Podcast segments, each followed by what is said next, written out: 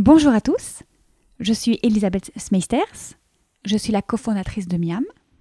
Traiteur holistique, nous accompagnons les entreprises vers une alimentation saine et durable.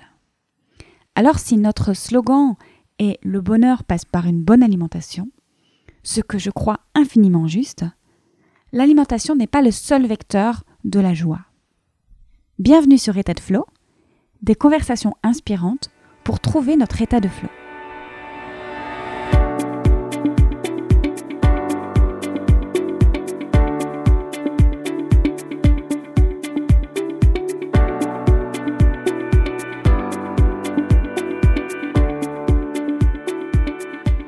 Je pense qu'il n'y a pas de hasard dans la vie et que ce qui nous arrive a toujours un sens. Le jour où j'ai décidé de lancer mon blog de musique il y a 10 ans maintenant, je n'imaginais pas du tout qu'il me mènerait à Paris et encore moins me permettrait de rejoindre un label de musique. C'est pourtant ce qui est arrivé et c'est là que j'ai rencontré mon invité du jour. Nous étions alors collègues, toutes les deux attachées de presse et belges. J'avais envie de vous partager aujourd'hui l'envers du décor d'un monde qui m'a longtemps fait rêver. Aujourd'hui, je vous partage ma conversation avec Rachel Moreau. Juste après, nous nous retrouvons avec la référence d'un livre que je lis actuellement et qui fait merveilleusement écho à notre conversation. Bonne écoute.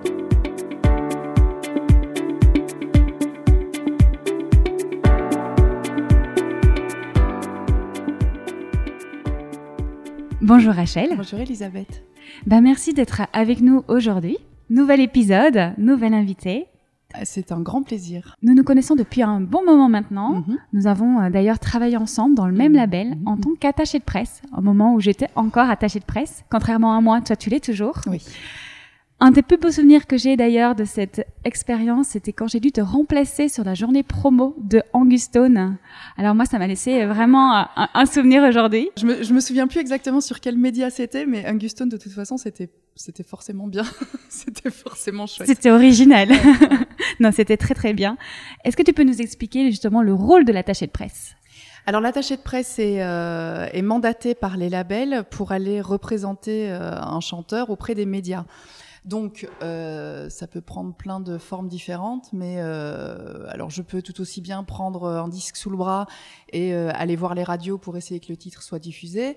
Euh, je peux aussi euh, faire la même chose avec un clip en télé.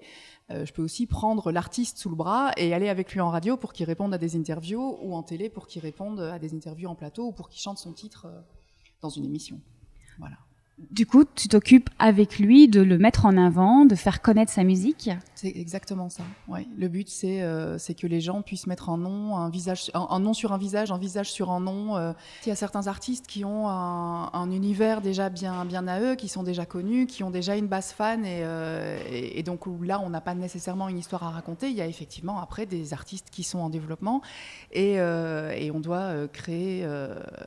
c'est ce qu'on appelle du storytelling. Faire du storytelling, c'est c'est-à-dire vraiment euh, raconter une histoire qui soit euh, qui soit porteuse, qui donne envie aux gens euh, qui la lisent d'aller creuser, parce qu'il faut creuser. Alors maintenant, il faut moins creuser qu'avant. Hein, il y a juste à cliquer sur un bouton pour écouter, pour découvrir. Là où avant, il fallait se déplacer dans les magasins. Enfin, tu vois. Mais mais voilà, le but, le but du jeu, c'est euh, de prendre entre guillemets l'artiste dès le dès le départ et essayer de l'amener au top. voilà. J'imagine que pour toi, il y a une certaine satisfaction aussi de te dire, ben, cet artiste n'était pas connu aujourd'hui, il tourne en radio, il vend des disques, il oui. passe en concert. Oui, il y a des, euh, il y a des artistes d'ailleurs pour lesquels j'ai travaillé il y a 20 ans, 15 ans, et pour lesquels je ne travaille plus maintenant parce que la vie fait qu'il euh, il y a des changements de label, il y a des équipes qui changent, c'est comme ça. Euh, mais je les vois encore en, en télé, où je, je, je sais qu'ils ont des actualités, je les vois passer sur les réseaux sociaux. Et oui, il y a une petite pointe de, petite pointe de fierté, quoi. C'est normal. Il y a des exemples d'artistes qui t'ont particulièrement touché, peut-être, dans ton parcours? Ah, qui m'ont touché Je vais te dire, les artistes qui m'ont touché ne sont pas forcément les artistes qui ont le mieux fonctionné. Si on regarde les choses de manière un peu, un peu froide. Euh, il y a un artiste avec qui j'ai adoré travailler euh, sur un album il y a, pff, je dirais, entre 10 et 15 ans, c'est Gilbert Montagnier. Euh, parce que tu as l'impression que quand tu, tu travailles avec, euh, avec une personnalité comme celle-là, ça va peut-être être difficile. Tu as peur de tomber sur des divas, tu vois. Tu as peur de tomber sur des gens qui sont en retard, qui, qui te refusent toutes les promos, etc. Et en fait, c'était c'était quelqu'un d'absolument adorable. Euh, c'est toujours certainement quelqu'un d'absolument adorable, mais c'est quelqu'un avec qui j'ai beaucoup aimé parler, lui et sa femme. Euh, j'ai adoré, euh, les, les, les, connaître et, et, travailler avec eux. Pierre Belmar aussi, j'ai travaillé avec lui sur un livre qu'il qu'il avait sorti à l'époque avec son fils, Pierre Dostel. Et c'était ça, c'était particulièrement incroyable parce que on prenait beaucoup de taxis ensemble et il avait une, évidemment une, une réduction euh, à toute, épreuve. Et à chaque fois qu'on passait euh, dans une, dans une rue, il me disait, euh, il m'appelait mademoiselle. Déjà, il avait tout gagné avec moi. On passait dans une rue, il passait devant, une façade, tu vois, à la, à la Laurent II, quoi. Et puis il me disait, mademoiselle, saviez-vous que derrière cette façade, il y a eu un incendie en 1411 Et il me racontait des trucs comme ça. Mais du coup, c'était génial parce que j'apprenais plein, plein de trucs. Et il était très, très galant. Tu vois ce que je veux dire très, euh, très vieille France. On n'a plus l'habitude de ça, tu vois. Mais il était absolument, euh, absolument adorable. Et, des gens que j'ai euh, que j'ai appréciés de manière personnelle, il y en a beaucoup. Il y a des gens avec qui j'ai apprécié travailler qui n'étaient pas nécessairement faciles, mais avec qui j'ai appris à travailler avec des gens difficiles. Et il faut apprendre. Tout le monde ne peut pas être Pierre Belmar non plus, tu vois. Donc, donc non, c'était. je prends le bon des gens bon et je prends aussi le moins bon des gens plus compliqués parce que ça m'apprend. Et ce qui te plaît, c'est du coup, j'ai l'impression, c'est le relationnel ah, J'aurais du mal à faire un, boulot, euh, effectivement, où je, où je, ne vois personne. Ouais, le, relationnel, ben oui, oui, c'est la base. Euh, c'est la tu crées finalement un lien avec euh, un, finalement assez intime. Avec les artistes ah mais euh, je me suis occupée d'un artiste qui s'appelle Sly euh, en 2000. Euh, je dirais qu'on a commencé vers 2005-2006 et on, est resté quelques années ensemble à travailler. À l'époque, il avait fait, il avait sorti un, album dont le plus gros single était Flamme. Donc voilà, on en avait beaucoup entendu parler. On avait fait beaucoup de promos, beaucoup beaucoup de promos en province et on était même carrément parti à Tahiti, à Maurice pour faire des concerts là-bas et je le suivais. Et clairement, sur la première année de promo, je l'ai plus vu que mon mec de l'époque. clairement. Enfin, tu vois, parce qu'on partait, et puis bah, quand il allait chanter à Maurice, on restait dix jours. Quand il allait chanter à Tahiti, on restait dix jours. Et mon mec n'était pas là. Et. Euh, oui, je le voyais plus, je le voyais clairement. De toute façon, alors peut-être pas plus que, euh, mon amoureux de l'époque, mais euh, plus que ma mère, sans aucun doute. ça, c'est certain. Donc oui, forcément, tu crées des liens. Forcément. Et, et, et quand c'est des liens qui, qui durent, c'est Enfin, c'est génial. C'est vraiment, c'est vraiment super. Tu, vois ton artiste, euh, tu vas faire un plateau euh, promo radio en province. Tu rentres, il est 2 h du matin. Tu lui claques la bise et tu lui dis bon, on se retrouve à 8 h demain, porte de la Chapelle. Et puis c'est reparti à 8 h le lendemain. Et tu fais, euh, tu fais toutes les gares, les aéroports. tu apprends à lui pardonner des trucs que tu pardonnerais pas à ton mec parce qu'il a oublié son passeport mais il était fatigué. Si jamais c'est quelqu'un qui te fait le coup, genre une pote ou un truc comme ça, tu lui en veux à mort, là tu fais ok c'est bon je comprends, t'es crevé. Non non c'est très intéressant de travailler avec les gens. Enfin, moi, je, oui, c'est ce que je préfère. Il y a une relation de confiance aussi, du coup, qui doit se construire entre vous. Pour le coup, c'est plus l'artiste qui doit me faire confiance parce que lui, il a travaillé euh, des mois, voire parfois des années en amont sur euh, euh, un, projet d'album. Et, puis du jour au lendemain, il doit apprendre à s'en détacher et à faire confiance aux équipes qui l'entourent. Alors évidemment, l'attaché de presse n'est pas tout seul. Il y a un label, il y a un directeur de label, il y a un directeur marketing, il y a des chefs de projet, etc.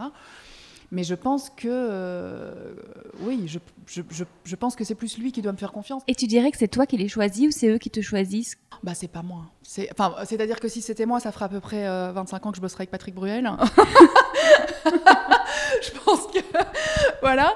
Euh, non, non, c'est, c'est, rarement, c'est rarement moi. Il m'est arrivé deux, deux trois fois de, de voir des, des artistes en, en concert, en super intime, euh, guitare-voix, euh, euh, dans, des, dans des, tu sais, vraiment des bars, et, où j'allais les trouver en disant il y a peut-être quelque chose à faire, et où effectivement, notamment une, fois, ça a débouché sur une collaboration sur du très long terme, une signature d'album, et, voilà, mais, mais sinon, non, c'est pas moi.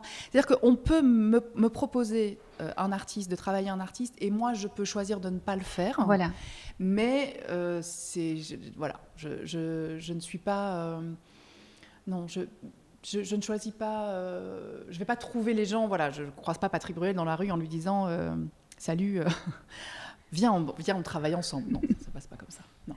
Après, voilà, tu les choisis plutôt avec ton cœur. Au moment où tu t'engages avec eux, c'est quand même une forme de choix de dire ben, je m'engage, donc je crois aussi en sa musique. Oui, absolument. Après te dire, euh, pour, être, pour être vraiment, euh, pour mettre carte sur table, je ne je les choisis pas avec mon cœur.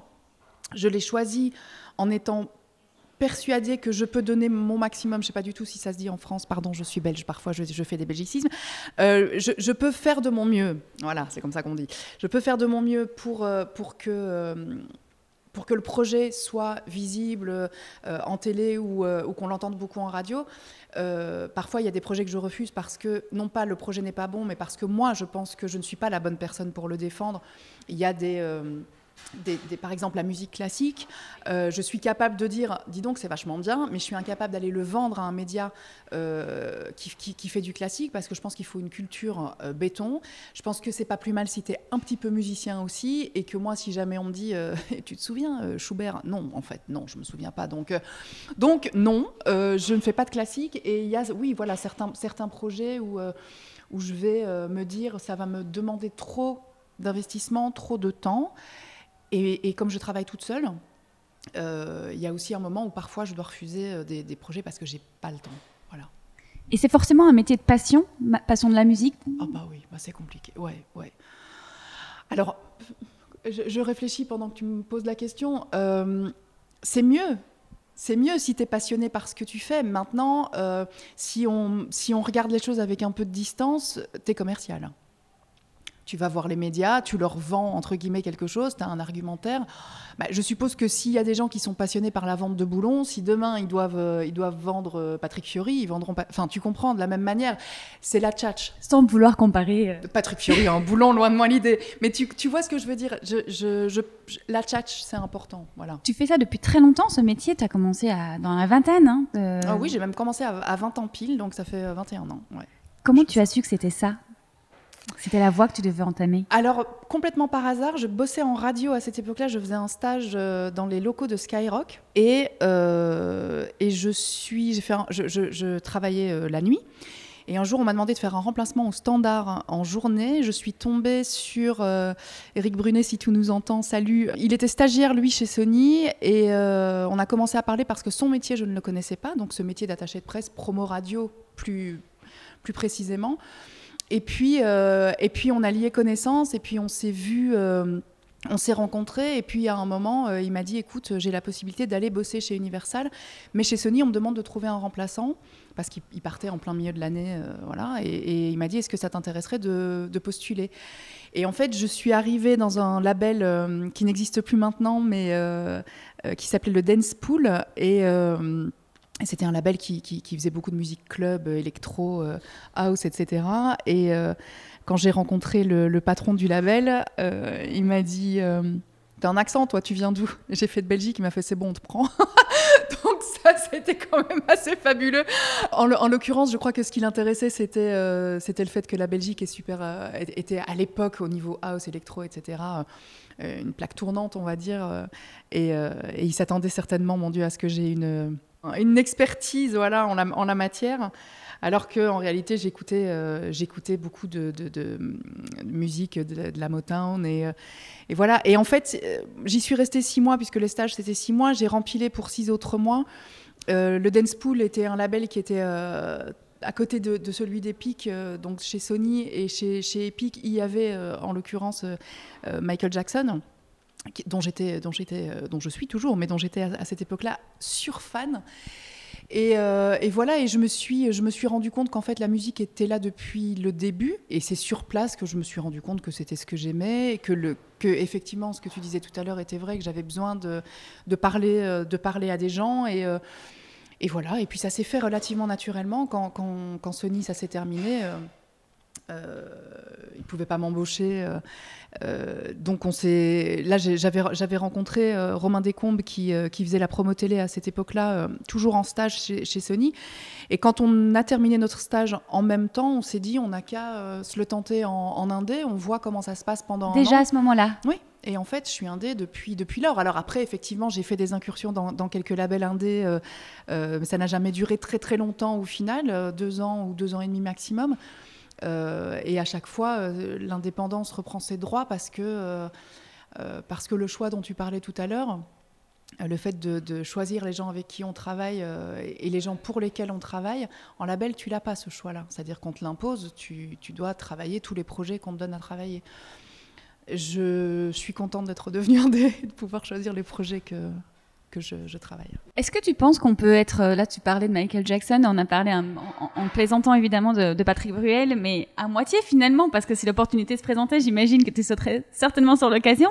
Penses-tu qu'on peut être fan et attaché de presse en même temps? En tout cas, on peut... Euh, de la même personne? Tu veux dire attaché de presse De la personne dont tu es fan? Parce qu'on parlait de euh, passion et d'apprécier l'artiste avec lequel on travaille, c'est toujours un bonus, mais au-delà Alors je crois que moi maintenant, oui, c'est-à-dire, j'ai 20 ans d'expérience. Euh, euh, je pense que j'arriverai à ne pas euh, bêler devant, devant un artiste que j'aime particulièrement ou rougir, ou tu vois. Il y a 20 ans, clairement pas. non, non, non, il y a 20 ans, si, si à un moment ou à un autre, on, on, on m'avait dit tu, tu, vas bosser avec même quelqu'un de la famille Jackson, en fait, tu vois. Euh, je pense que j'aurais été fébrile, tu vois. Et du coup, quand tu es fébrile, tu te disperses et quand tu te disperses, t'es pas bon. Donc, euh, j'aurais pas réussi à être, euh, très focus. Là, maintenant, oui, avec l'expérience, je pense que tu peux mettre de côté l'excitation, tu vois. Voilà. Et, en même temps, je te dis ça, et puis pour le moment, là, j'ai travaillé l'année dernière sur les 3T, qui sont les, neveux de Michael Jackson, donc les fils de Tito. et j'ai voilà, c'est le plus près que je sois jamais allée de Michael Jackson, tu vois. Euh, j'ai adoré travailler avec eux. Ils m'ont beaucoup, beaucoup parlé de leur oncle. Euh, à aucun moment, je ne leur ai dit à quel point j'ai été fan. À, aucun moment, je ne leur ai dit que j'avais été le voir en concert plusieurs fois. Aucun moment. Parce que je pense aussi que pour eux, euh, ça, ça, aurait pu, non pas dévaloriser mon, mon travail, mais ça aurait pu être un peu saoulant, tu vois. Euh, là, je travaille pour Quincy Jones, donc, euh, qui a produit les trois albums euh, Of the Wall, Thriller et Bad, et donc de Michael Jackson. C'est un mythe, le mec, tu vois, c'est juste un mythe. Bah, je suis ultra fière, ultra contente de travailler pour lui, mais, pas hystérique. Tu vois ce que je veux dire? L'hystérie, euh, euh, bah, quand il fera son concert euh, le, 27 juin, je, je, je, serai hystérique, mais dans la salle ou en backstage, mais il ne me verra pas être hystérique, tu vois, voilà, c'est plus ça. Peut-être aussi plus appliqué encore Ah, oui, peut-être. mais ça aussi, c'est une question d'expérience. C'est-à-dire que je suis très contente quand quand j'obtiens une émission difficile ou, ou quand j'obtiens un partenariat qui me tenait à cœur euh, sur un artiste qui me tient à cœur, évidemment, mais je le suis tout autant au final euh, sur un artiste euh, que j'écouterai moins chez moi. Tu vois, Quincy Jones, j'écoute ses albums chez moi. bon, les, les 3T, j'ai écouté quand j'étais plus jeune. Maintenant, évidemment, je suis plus trop la cible, mais c'est ça quand tu es indé, l'obligation de résultat, tu te, la, tu te la mets à toi-même. Évidemment que tu reportes toujours à quelqu'un, tu dois toujours dire ce que tu, ce que tu fais ce que, et quels sont les retours, etc. Mais quand tu es indépendant, la pression, c'est toi qui te la mets. Est-ce qu'il y a des moments difficiles aussi dans ce métier? Parce qu'on parle de la fierté d'avoir réussi à placer un artiste qu'on apprécie en radio, par exemple. Est-ce qu'il y a l'inverse des, complications? Il y a plus de moments euh, compliqués que de moments euh, de, joie intense, ça c'est certain. Euh, et ça peut venir de tellement... Dans, tu sais, ça peut venir de n'importe où en fait. C'est-à-dire que ça peut être l'artiste qui n'est pas content de ce que tu, de ce que tu fais. Et qui donc du coup ne va pas te le dire, ou, en tout cas peu aurait, aurait les, les, j'ai le droit de le faire, on n'est pas, pas vraiment à la radio. J'aurais les couilles de le faire. Euh, ça va passer par le label qui va, qui va te, te, dire, écoute, on va, on va, on va, on va passer à autre chose. Ou voilà, bon, ça, peut être ça. Et puis parfois, écoute, ça peut ne pas passer aussi avec un artiste. C'est-à-dire qu'il peut ne pas aimer euh, ta façon d'être. Il peut, voilà, ça, ça, passe ou ça casse. Euh, ça peut être le label qui n'est pas content, qui s'attendait à ce que ton titre rentre sur toutes les radios de France et de Navarre, et puis au final, ça ne rentre pas. Euh, ça, peut être, euh, ça peut être un média qui te dit oui, oui, je vais le rentrer et puis qui finalement te le rentre jamais. Il y a beaucoup plus de raisons d'être découragé et de ne pas aimer ce métier que de raisons de l'aimer. Mais après, quand tu vois, je sais pas, le nom d'un de tes artistes sur le fronton de l'Olympia, ou euh, quand tu vois, tu rentres de soirée à 4 h du mat, tu allumes la télé et tu vois le clip de ton artiste, des conneries comme ça. Mais ça, a priori, ça contrebalance, sinon je serais plus là au bout de. C'est ça qui t'anime, enfant. Oui, c'est ça. Toutes ces années. C'est ça, oui, complètement. Tu n'as jamais pensé à en changer de métier? De métier? Alors, on m'a beaucoup posé la question de savoir si je n'aurais pas voulu travailler en média, parce qu'évidemment, le, passer de l'autre côté du miroir, c'est relativement simple. Euh, euh, j'ai écrit pas mal de temps pour Marie-Claire Belgique. Euh, ce qui était à la fois passé de l'autre côté et à la fois pas tellement parce que parfois j'écris beaucoup pour les artistes, j'écris leur bio, etc., etc. Donc au final, travailler pour, enfin écrire, écrire des articles pour un, pour un, pour un journal, c'est pas très très différent que de travailler de chez soi. Travailler en radio, on me l'a proposé, j'ai, et ça n'a jamais abouti. Voilà. C'est quelque chose que j'aurais euh, que j'aurais adoré faire, mais euh, et d'ailleurs c'est pour ça que j'étais en stage il y a euh, il y a 22 ans dans les locaux de Sky, c'est que Skyrock, c'est que c'est qu'à la base c'était ça qui me qui m'aurait plu. Animatrice du coup? Ouais, j'aurais bien voulu. alors à cette époque-là, animatrice, pas, pas, à 20 piges, tu vois ce que je veux dire, mais assistante 2, et puis tu vois. Mais là, c'est toujours quelque chose qui me plairait, je pense, mais plus tu vois, les émissions. Euh, euh, type de Macha Béranger ou les émissions de Brigitte Lahaye aussi qui avait fait un, talk, enfin qui n'était pas, qui pas vraiment un talk en fait. Elle prenait des, auditeurs à l'antenne et elle, essayait de les, aider. Euh, c'est, ça, c'est quelque chose que j'aurais adoré, mais de nuit. Pour être moins visible De toute façon, la radio, c'est parce que maintenant, tu vois, il y, y, a des caméras dans tous les studios. Avant, ce que je trouvais absolument génial, c'est que moi, je voyais arriver des, des, animateurs qui faisaient aussi de la télé et qui arrivaient complètement destroy en, radio parce que bah il y avait y avait pas de photographe, il y avait pas de portable où tu prenais les photos, etc. À cette époque-là, la radio c'était un média où il y avait que la voix qui était. Euh, tu faisais passer des choses par la voix, tu euh, tu parlais aux gens euh, avec le téléphone, et, voilà, je, avoir un contact avec les auditeurs, vraiment un contact direct, donc vraiment par téléphone, c'est ce que je disais, ça, ça m'intéresse, ça m'aurait intéressé, mais leur parler sans, ouais, sans qu'on qu'on me voit. Sans identification, vraiment personnelle. D'ailleurs, on va bifurquer là-dessus. Mm. Tu as une page Facebook sur laquelle tu continues d'écrire. Et finalement, ce n'est pas Rachel Moreau sur cette page, L'homme et l'enfant. C'est une manière aussi de raconter de nouveau des histoires sans rester forcément dans la musique et d'allier un petit peu différents. Euh, oui. Euh, c'est une manière de, continuer à écrire parce que ça fait partie des choses qui me, rendent heureuse. Euh, évidemment, j'ai à la maison un mari et un fils qui, sont très rigolos. Et donc, du coup, j'ai une source quasi inépuisable d'anecdotes. Et voilà. Et ça me permet de les mettre en. Alors, c'est des textes relativement courts, mais ça me permet de les mettre en, écrit. Ça me permet, moi, de garder, d'en garder une trace. Ça me permet de faire marrer quelques personnes parce qu'il n'y a pas foule non plus. Mais en tout cas, les gens qui sont, qui sont présents sur, sur la page sont sont fidèles et réagissent toujours avec beaucoup de, bienveillance et de et de et d'empathie quand c'est quand c'est mes souffrances que je mets en que je mets en mots. Euh, mes souffrances, c'est un bien grand mot, mais euh, voilà. Sous forme d'humour et légèreté tout de même. Oui, voilà, c'est ça. C'est très léger. C'est euh, et, effectivement, je mets plus l'homme le, et l'enfant, donc mon mari et mon fils, en avant. Et moi, généralement, moins. Observatrice. oui, il y a pas. Je crois qu'il y a effectivement peut-être euh, une photo euh, sur la photo de profil, mais euh, mais sinon non, je parle pas. Il n'y a pas mon nom, par exemple. Y a pas. Mais par contre, ça parle bien de toi. Ce sont souvent tes ressentis mhm. dont tu parles. Mhm. Oui, à chaque fois, oui.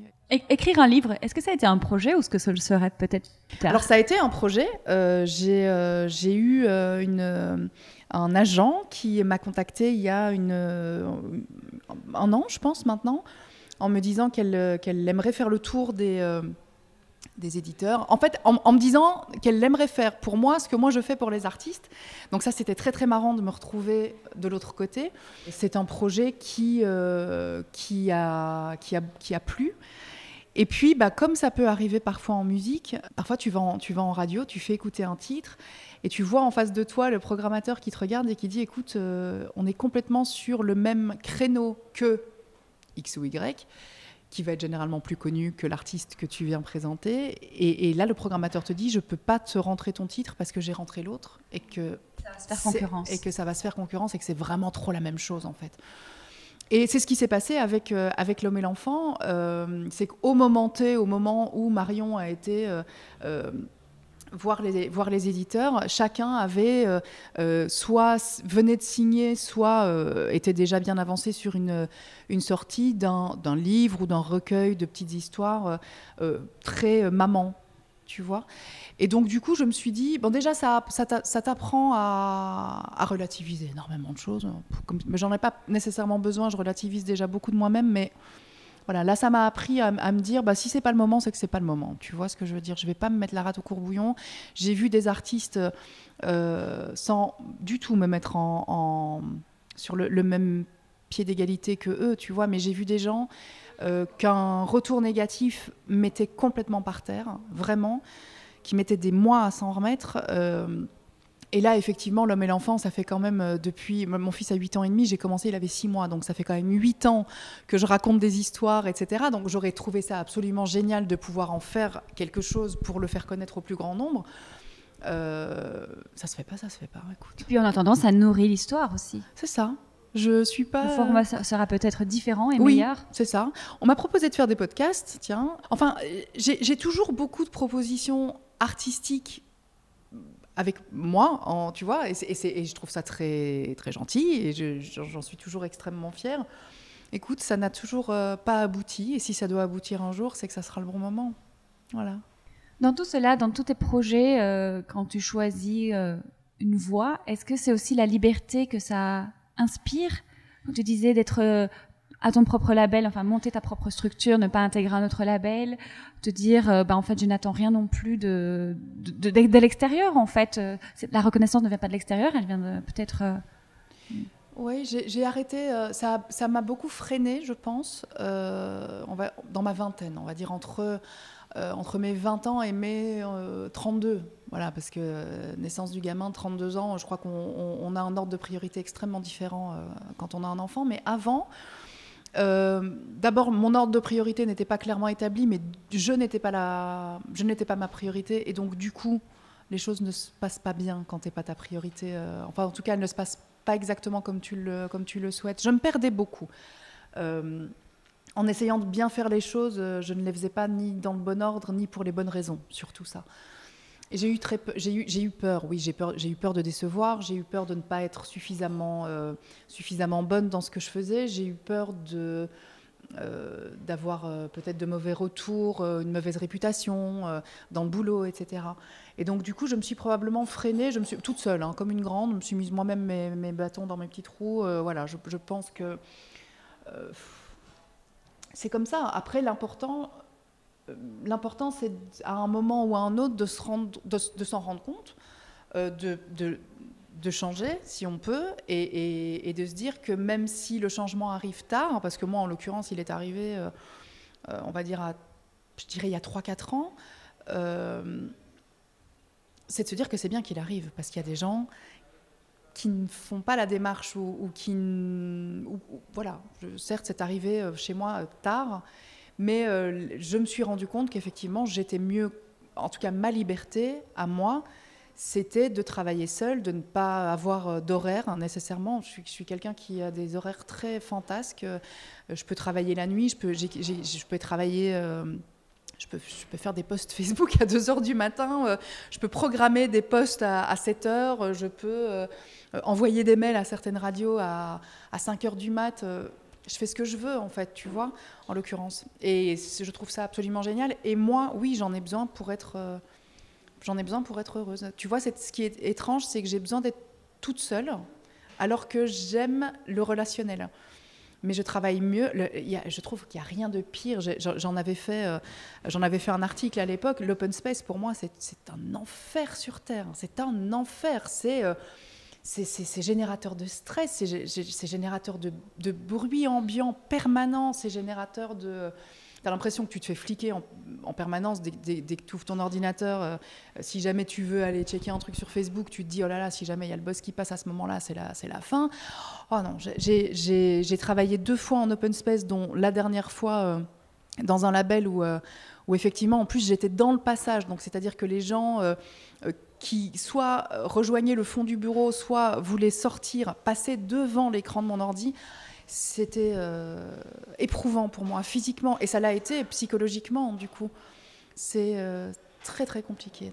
J'ai l'impression que tu travailles un peu à la manière des artistes et que cette euh, créativité dont tu as besoin dans ton travail et que tu peux exercer aussi hein, avec l'écriture, elle naît de cette liberté justement et qu'on a besoin de cet espace. Quand on parle de liberté, on parle plus d'espace, d'indépendance et de ne pas avoir ces yeux qui nous regardent. Je réfléchissais dernièrement à ce que c'était le luxe ça fait quelques années qu'avoir un, un, sac Prada ou Vuitton, c'est pas le luxe en fait, on s'en fiche. Euh, enfin, moi perso en tout cas. Et le luxe, c'est l'espace et le temps. C'est-à-dire qu'on vit euh, sur Paris euh, dans des espaces qui sont relativement restreints. si tu travailles de chez toi, J'habite dans un très petit appartement. On est trois dans un très petit appartement. Alors ça, je, vous raconte un peu ma vie, mais on, est en train de réhabiliter une vieille grange euh, à, la campagne. Et quand je vois les pièces, quand je vois mon bureau qui va faire 40 mètres carrés, s'il te plaît, je me dis, voilà, le luxe, en fait, pour moi, c'est... Euh, c'est cet espace que, je vais avoir. C'est aussi la possibilité, quand j'en peux plus de travailler de chez moi, de prendre mon ordi portable sous le bras et d'aller travailler au bois de Vincennes parce qu'ils ont installé des bornes Wi-Fi partout, donc c'est fabuleux. D'aller, euh, voilà, de, sortir et d'avoir l'espace que je me choisis. Puis le temps. Et le temps, euh, c'est euh, le, fait d'avoir du temps c'est aussi le fait de le gérer comme tu le souhaites. Et c'est le fait de. Euh, euh, ben, euh, voilà, moi, je me lève tôt le matin parce que je dois emmener mon fils à l'école. je commence à travailler parfois très tôt parce que je suis dans le mouvement et donc j'y vais. Et je sais très bien qu'il n'y a aucune radio qui va me répondre à 8 heures, tu vois. Mais c'est pas grave, j'ai fait mes mails et, et la journée. et si jamais je dois aller chercher mon gamin à 17h ou à 16h30, ou plutôt parce qu'il est malade, j'ai le luxe de ne pas devoir effectivement euh, expliquer en temps et en heure à quelqu'un ce que je fais. Voilà. Et ça, c'est, je, ouais, c'est, je pense que ça fait pas, ça, ça participe euh, à, mon bonheur. voilà. Cette décision de partir à la campagne, elle est justement peut-être arrivée il y a 3-4 ans, mhm. au moment où tu as, as, senti un déclic? Ça n'est pas arrivé pile poil euh, à, ce moment-là, mais ça a été une des conséquences de, cette, de, ma, remise en, de ma remise en question personnelle, euh, où je me suis dit que j'avais envie d'avoir quelque chose à moi, j'avais envie d'avoir un jardin, euh, j'avais envie d'avoir un c'est très bobo ce que je vais dire, mais je m'en fous, je le dis quand même. Euh, j'avais envie d'avoir un potager. J'avais Génial. Envie... non, mais tu vois ce que je veux dire J'avais et pas euh, de la ciboulette sur un balcon. Si tu loues une partie de la grange, je viendrai. Mais j'avais envie, j'avais envie, voilà, d'avoir. Alors, je vais pas me lancer dans la permaculture, je vais pas révolutionner le monde, mais j'avais juste envie de, de, de, me dire, tiens. Euh, euh, c'est mes salades, c'est mes carottes. Enfin, tu vois, de faire un truc. Voilà. et, je prépare aussi la retraite, hein, parce que euh, quand tu achètes une maison et, quand tu la, réhabilites sur autant de temps, parce qu'on est sur 10 ans de travaux, euh, c'est aussi et surtout pour l'après. même si le voyage est agréable, hein, parce que la destination va être super, mais le voyage va être très très bien aussi. partir à la campagne, j'ai trouvé, j'ai commencé il y a quelques années, à trouver Paris très violent, très agressif. Et c'est une agression que je n'avais pas du tout avant quand j'étais plus jeune, qui est effectivement due au bruit. Effectivement, il y a la pollution, mais bon, Paris n'est pas moins bruyant qu'il y a 10 ans, n'est pas moins pollué qu'il y a 10 ans, ou, plus ou moins, tu vois ce que je veux dire Qui a 10 ans, c'est juste que je suis arrivée à, un moment de ma vie où euh, il, y a, une violence. Euh, qui est une violence qui t'est imposée quand tu prends le métro, quand tu te balades dans certains quartiers, euh, qui est la, pauvreté, qui est la, la, la, mendicité, qui est là maintenant, alors pour le coup ça je peux en parler, euh, euh, c'est la mendicité à Paris, il y en a toujours eu. Je pense qu'il y en aura toujours. C'est pas une raison pour l'accepter, mais voilà. Simplement, là maintenant, c'est des familles. Il y a des enfants. Enfin, tu passes à République, tu vas, tu vas chez Monop rue du Temple. Il y a une famille qui est là depuis des mois. Évidemment que euh, à, ton, niveau, toi en tant qu'être humain, tu peux euh, euh, leur donner de l'argent, leur donner quand tu sors de chez Monop un, truc à bouffer, tu vois, etc. Mais au-delà de eux, si tu regardes les choses de manière totalement égocentrée, enfin tu vois, c'est Moi, je repars de là, j'ai mal au ventre, je suis pas bien. Oui, j'ai pris, j'ai eu une prise de conscience supplémentaire, mais en avais-je réellement besoin? Je sais qu'il y a des, voilà, je le sais. Et donc du coup, euh, je suis pas bien moi. Donc, euh, mais c'est moi au final, c'est moi, moi qui, moi qui vis dans mon corps. Il m'est déjà arrivé de pleurer dans le métro réellement euh, parce qu'il y avait un, c'était à Aubert, je crois que je m'en souviendrai toute ma vie, un, monsieur qui était sous une couverture, qui était, je pense, pratiquement nu sous une couverture. Il était assis, il avait ses pieds en sang. Je suis allée lui chercher des chaussettes et il n'a pas réussi à rentrer, à enfiler les chaussettes parce que ses pieds lui faisaient trop mal. Et j'ai commencé à pleurer. Alors, c'était avant ma journée de travail. J'ai commencé à pleurer de, douleur pour lui, d'empathie, de, qu'est-ce que c'est que ce monde de merde. Et au final, ça fait des années, ça, vraiment, ça, fait réellement 5 euh, ou 6 ans que ça m'est arrivé. Et j'ai toujours euh, énormément d'émotions en, en, parlant je veux pouvoir m'éviter cette violence-là. Je, voilà. Et je, le dis en étant tout à fait consciente que c'est très égoïste. Je pense même qu'au contraire, c'est pas égoïste, c'est essentiel à notre équilibre. Et si personnellement on n'est pas en équilibre, on ne pourra pas aider les autres. Oui, c'est possible. On ne peut pas contribuer en étant, je pense, moi. Je ne sais pas. Je, dis juste que je, je, pourrais certainement faire plus, mais que euh, pour, pour, pour, les gens, tu vois, pour aider les gens. Euh, très souvent, je me dis que je fais un métier extrêmement superficiel. Euh, Est-ce que faire découvrir des artistes. Est-ce que la, musique est superficielle? Je ne pense pas. Je pense que l'art a toujours persisté, même en temps de guerre. Même, tu vois ce que je veux dire Les gens continuaient à écouter de la musique, même, si, même quand ils ne peuvent pas, les gens continuent à écouter de la musique, même quand c'est interdit, ils continuent à. Voilà. Je, pense que la musique est essentielle au, bonheur de certaines personnes, ou l'art, en tout cas de manière plus générale, est essentiel au bien-être de tout le monde. Ça, j'y crois vraiment. Mon métier à moi, il est plus il est, il est, plus pointu que ça, entre guillemets, c'est-à-dire qu'il y a, y a des moments où je suis obligée de, de, reculer d'un pas et de me rendre compte que euh, c'est que de la musique, tu vois. Et il y a, quand même des moments où on me met la pression pour faire telle émission plutôt qu'une autre, parce que cette émission-là, il y a plus de téléspectateurs. C'est logique, hein, c'est le but, c'est le but mais il y a plus de téléspectateurs. Telle radio, bah, c'est bien de la faire, mais en même temps, bah, ils ont moins de 500 000 auditeurs. Donc tu sais quoi, bon, si on a le choix, on va pas le faire. Même si toi, tu as un très très bon feeling avec le programmateur ou avec le directeur d'antenne, que tu le connais, que vous avez été, ça fait 20 ans que tu l'appelles. Si le label derrière te dit oui, mais non, tu vas pas pouvoir le faire parce que euh, on, va, on va privilégier plutôt celle-là qui est dans la même région mais qui, mais qui fait plus d'auditeurs. Toi, tu es là et tu. Parfois, tu te dis putain de métier. Ouais, parfois, tu te dis putain de métier. Euh, alors, oui, effectivement, euh, je suis pas, je suis pas à l'usine. Euh, je fais un métier que j'ai choisi, je fais un métier que j'aime. Mais ça reste un métier qui est, qui est, que je trouve, moi, superficiel. Et qui a beaucoup de codes. Et qui a beaucoup de codes. Oui. Je pense d'ailleurs, c'est une des raisons pour lesquelles j'ai finalement quitté ce métier personnellement mhm. et l'univers de la musique à un moment donné a pu me décevoir. C'est parce que j'ai en effet vu tous les codes derrière, trop de codes auxquels j'ai pas pu réagir et j'avais pas personnellement les moyens et pas la créativité, je pense, pour y répondre et pour y faire face. Et beaucoup de déceptions, comme tu en parlais tout à l'heure, et pas assez et suffisamment de positif, d'impact positif. Revenir aujourd'hui avec le podcast, pour moi, c'est une manière, à ma façon, de, de remettre finalement ma passion pour la musique et pour la transmission des, des bonnes émotions, et choisir moi-même qui j'ai envie de, de plébisciter et de, mettre en avant. Oui, je comprends. Je suis d'accord, je suis d'accord avec toi, c'est très codé. Après, moi, maintenant, je me... tu sais, quand tu, quand tu évolues euh, dans ce milieu-là depuis tellement longtemps, au bout d'un moment, tu t'en rends plus compte des codes. À un moment donné, euh, j'ai arrêté d'écouter même de la musique, jusqu'à aller sur la méditation, donc plutôt le silence.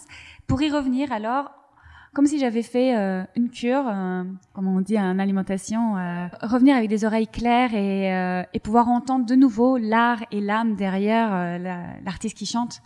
Parce que malgré tout, et là les, les, auditeurs ne le savent pas toujours, il y a beaucoup d'artistes qui sont un petit peu parfois codifiés mm-hmm. quand on les entend en radio. Et c'était trop pour moi.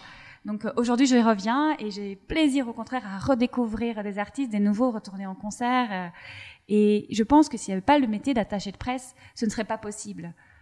Il y a beaucoup d'artistes à côté desquels on passerait. Donc, euh, métier honorable pour moi. L'état de flow, c'est le sujet du podcast. Alors pour toi, c'est quoi l'état de flow? Est-ce que tu dirais que c'est fait d'un petit peu tous les ingrédients dont tu viens de parler? Et qu'est-ce que tu pourrais rajouter à tout cela? Et qu'est-ce qui te met en état de flow? C'est, tout à fait personnel, hein, évidemment. Je pense que pour chacun, c'est, différent. Mais moi, je sais que depuis que je suis gamine, j'adore aller au lit en ayant le sentiment du travail bien fait. Généralement, ça débouche sur une névrose de to-do list. Voilà, je suis une névrosée de la to-do list. J'ai des agendas papier. Je ne me suis pas trop, trop fait au aux trucs euh, sur les portables, etc. J'ai des agendas papier, je note, j'ai des trucs à faire tous les jours. Et quand j'ai quand j'ai fait, quand j'ai vraiment rempli ma, ma to-do list et que j'ai fait ce que j'avais à faire, je suis très bien. Alors ça, c'est une chose. Euh, si j'ai la possibilité aussi de pouvoir, avant d'aller dormir, faire ma to-do list du lendemain, alors ça, c'est la fête. Ça, c'est une première chose. Euh, tout à fait personnellement, moi, j'ai un truc aussi, euh, pour les fans de Friends me, comprendront, je, suis un peu Monica dans l'âme, c'est-à-dire que je suis très, très, très maniaque. Donc j'adore faire le ménage. J'adore ça. Et, me, et faire le ménage me, me contente d'une manière. Alors je pense que je ressens quand je fais le ménage ce que certaines ou certains peuvent ressentir quand ils font leur jardin. C'est que euh, tu fais des choses et c'est tes mains qui prennent leur lait et ta tête se met en off. Et j'adore ça. Et j'adore ça et j'adore. Euh, alors c'est pas. Oui, j'aime beaucoup le résultat j'aime beaucoup le faire. Et je sais que toutes mes copines me prennent pour une folle. Euh, quand je vais bouffer chez elles, elles me préviennent. Je te préviens, j'ai pas eu l'occasion de passer l'aspirateur. Je m'en fous. Moi, ce que je veux, c'est que ça soit propre chez moi, chez les autres. ça serait même, mais euh, enfin, je m'en fiche. Mais euh, voilà, j'adore faire le ménage.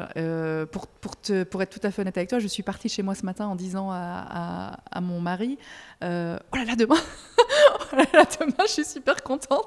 Je vais ranger ce placard-là. Donc, je sais que j'ai, je sais que j'ai un truc complètement. Euh, L'accomplissement, certainement, là-dedans, euh, la même façon que la to-do, et puis d'avoir rangé ce placard. c'est ça. C'est rangé. Mais, c'est, mais c'est, je te dis, c'est pas que le fait de, du résultat, c'est vraiment le, le process. J'adore ça. J'adore ranger, me dire ça, ça va là. Je fais pareil avec mon sac. Euh, enfin, je, suis voilà, je suis maniaque, je l'assume, je le sais. Je, je crois pas que je changerai maintenant cette retard. C'est quelque chose que tu ne peux pas réussir à provoquer quand tu travail dans, ton méthode d'attaché de presse de dire ben voilà aujourd'hui je vais accomplir euh, telle tâche et je vais me faire que ça parce que tu dis finalement euh, ce qui est génial c'est les mains qui travaillent tu arrives à être dans cet état de flow tu peux pas le retrouver quand tu es en train d'écrire par exemple non ah quand je suis en train d'écrire ah mais quand je suis en train d'écrire euh, pas pas pour le boulot quand je suis en train d'écrire pour l'homme et l'enfant, euh, il y a vraiment des moments où je, déconnecte complètement et il pourrait se passer n'importe quoi euh, euh, dehors. Enfin, tu vois ce que je veux. Là, pour le coup, oui. Là, c'est et c'est très probablement l'état de flow le plus, le, plus ultime, c'est ça. C'est vraiment ce moment où tu oublies, tu es tellement concentré sur ton truc, euh, et tu es tellement. Oui, tu bien, quoi. Oui. ça, c'est. Et ça se commande pas. Enfin, moi, j'arrive pas encore à le tu vois, c'est en, écrivant qu'on devient écrivain ou c'est en forgeant qu'on devient forgeron, euh, probablement, mais c'est pas mon métier, moi, d'écrire, tu vois. Donc, euh, je pense que si jamais je pouvais me mettre euh, à un bureau 8 heures par jour et sans rien nécessairement sortir, juste en écrivant des pages, et puis peut-être que sur la page, tu vas avoir deux, trois phrases qui vont être les bonnes je le ferais si jamais j'avais la, possibilité. Tu me dis, qu'est-ce que tu fais si tu gagnes un euro million? Je termine ma baraque plus vite qu'en 10 ans et, euh, et, et, je, je, passe ma vie. Et je, passe mon, ouais, je, je pense que je passe ma vie à écrire. Ouais. À écrire et à ranger. C'est ça. C'est parfait. Merci beaucoup, Rachel. c'est moi. Où est-ce qu'on peut te retrouver si euh, on veut, euh, par exemple, un artiste qui nous écoute ou, qui veut, ou quelqu'un qui veut voir peut-être, est-ce qu'on peut voir les projets? On peut voir les projets sur une page Facebook, c'est Rachel Moreau Promotion. Venez, venez liker, soyez gentils. Merci Rachel. Merci. À bientôt. Ciao. Merci à vous d'avoir écouté ce podcast. Ma conversation avec Rachel Moreau fait écho à un livre que je lis actuellement. Chez soi, une odyssée de l'espace domestique, un livre de Mona Cholet. Ce livre est une ode à l'espace et au temps pour profiter de son chez soi, archétype du refuge, de l'abri primitif, qui procure une sensation de réconfort et de sécurité. Il est en même temps un tremplin pour notre épanouissement personnel et nous permet de nous ancrer dans le monde. Je ne peux que vous conseiller cette lecture qui déculpabilise les casaniers et les anti-open space. Je vous mets les références dans les commentaires du podcast. Si vous avez aimé l'épisode, je vous invite à partager le lien sur les réseaux sociaux et à nous suivre sur Instagram, état. À bientôt pour un nouvel épisode.